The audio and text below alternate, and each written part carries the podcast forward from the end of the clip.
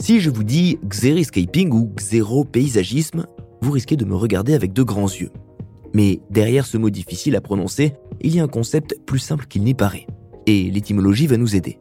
Le mot est composé du grec xeros, qui signifie sec, et de l'anglais scape, qui signifie paysage. En clair, c'est une façon d'aménager des jardins qui n'ont presque pas besoin d'arrosage. Dit comme ça, vous devez vous imaginer des cactus et des roches, mais les jardins secs, c'est bien plus que ça. Ils peuvent même être luxuriants. Alors concrètement, il y a quoi derrière le xeriscaping Et comment ce concept réinvente-t-il le secteur de la construction? Je suis Alice. Et moi David, et ensemble, nous décryptons ces nouveaux termes qui renferment bien plus que leur sémantique. Constructing New Worlds par Saint-Gobain. Derrière les mots, des solutions et innovations pour un futur plus durable.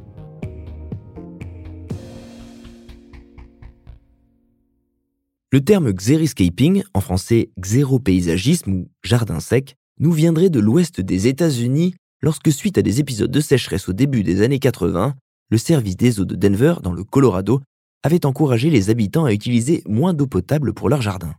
Mais selon d'autres sources, cette pratique pourrait être aussi attribuée à l'agriculteur japonais Masanobu Fukuoka, à peu près à la même période.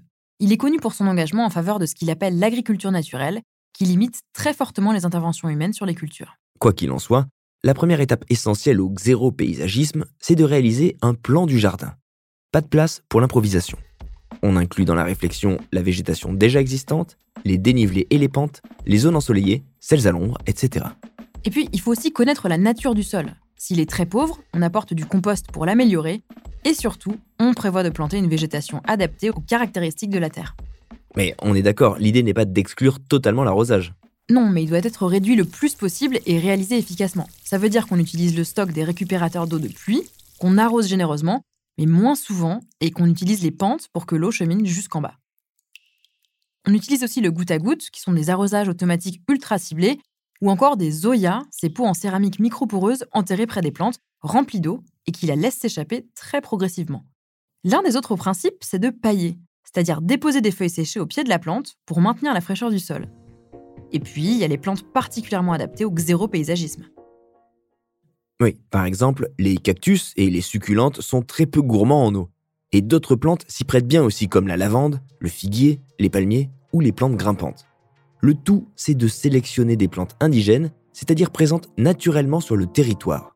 Ceci dit, avec le réchauffement climatique, on doit aussi penser à planter des espèces qui seront adaptées au climat à venir.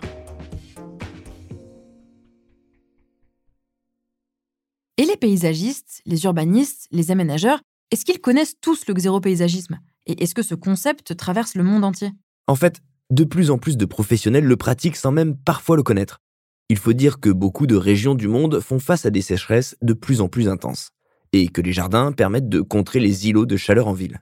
Et justement, le principal atout du xéropaysagisme, c'est de diminuer de 25 à 75% la consommation en eau d'un jardin. On parle là d'aménagement paysager préservant les ressources en eau de manière durable. Oui, et le durable est important. C'est un atout majeur pour des parcs urbains de grandes villes, par exemple. Et les collectivités comprennent bien que gérer en amont leur parc leur permet de développer des espaces verts à la fois esthétiques et finalement peu coûteux à l'entretien. J'ai vu qu'à Saragosse, une zone très aride d'Espagne, il y a eu un programme soutenu par des fonds européens, Optimise Agua. En se basant sur les caractéristiques du terrain, il combine les systèmes traditionnels de captage des eaux de pluie au système de régulation hydrique et y introduit de nouveaux systèmes intelligents. La méthode a permis d'adapter l'irrigation aux besoins concrets de chaque plante en apportant l'eau uniquement quand les conditions climatologiques l'exigeaient.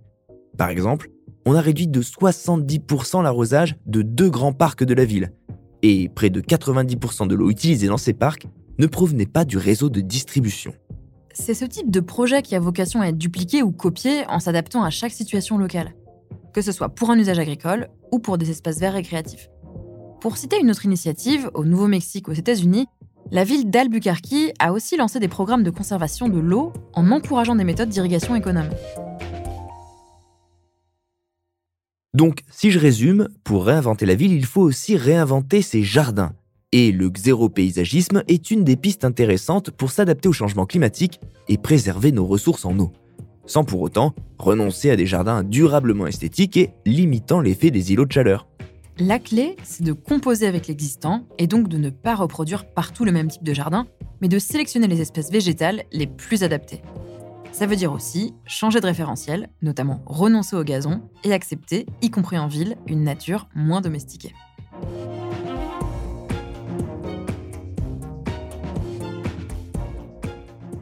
Constructing New Worlds par Saint-Gobain.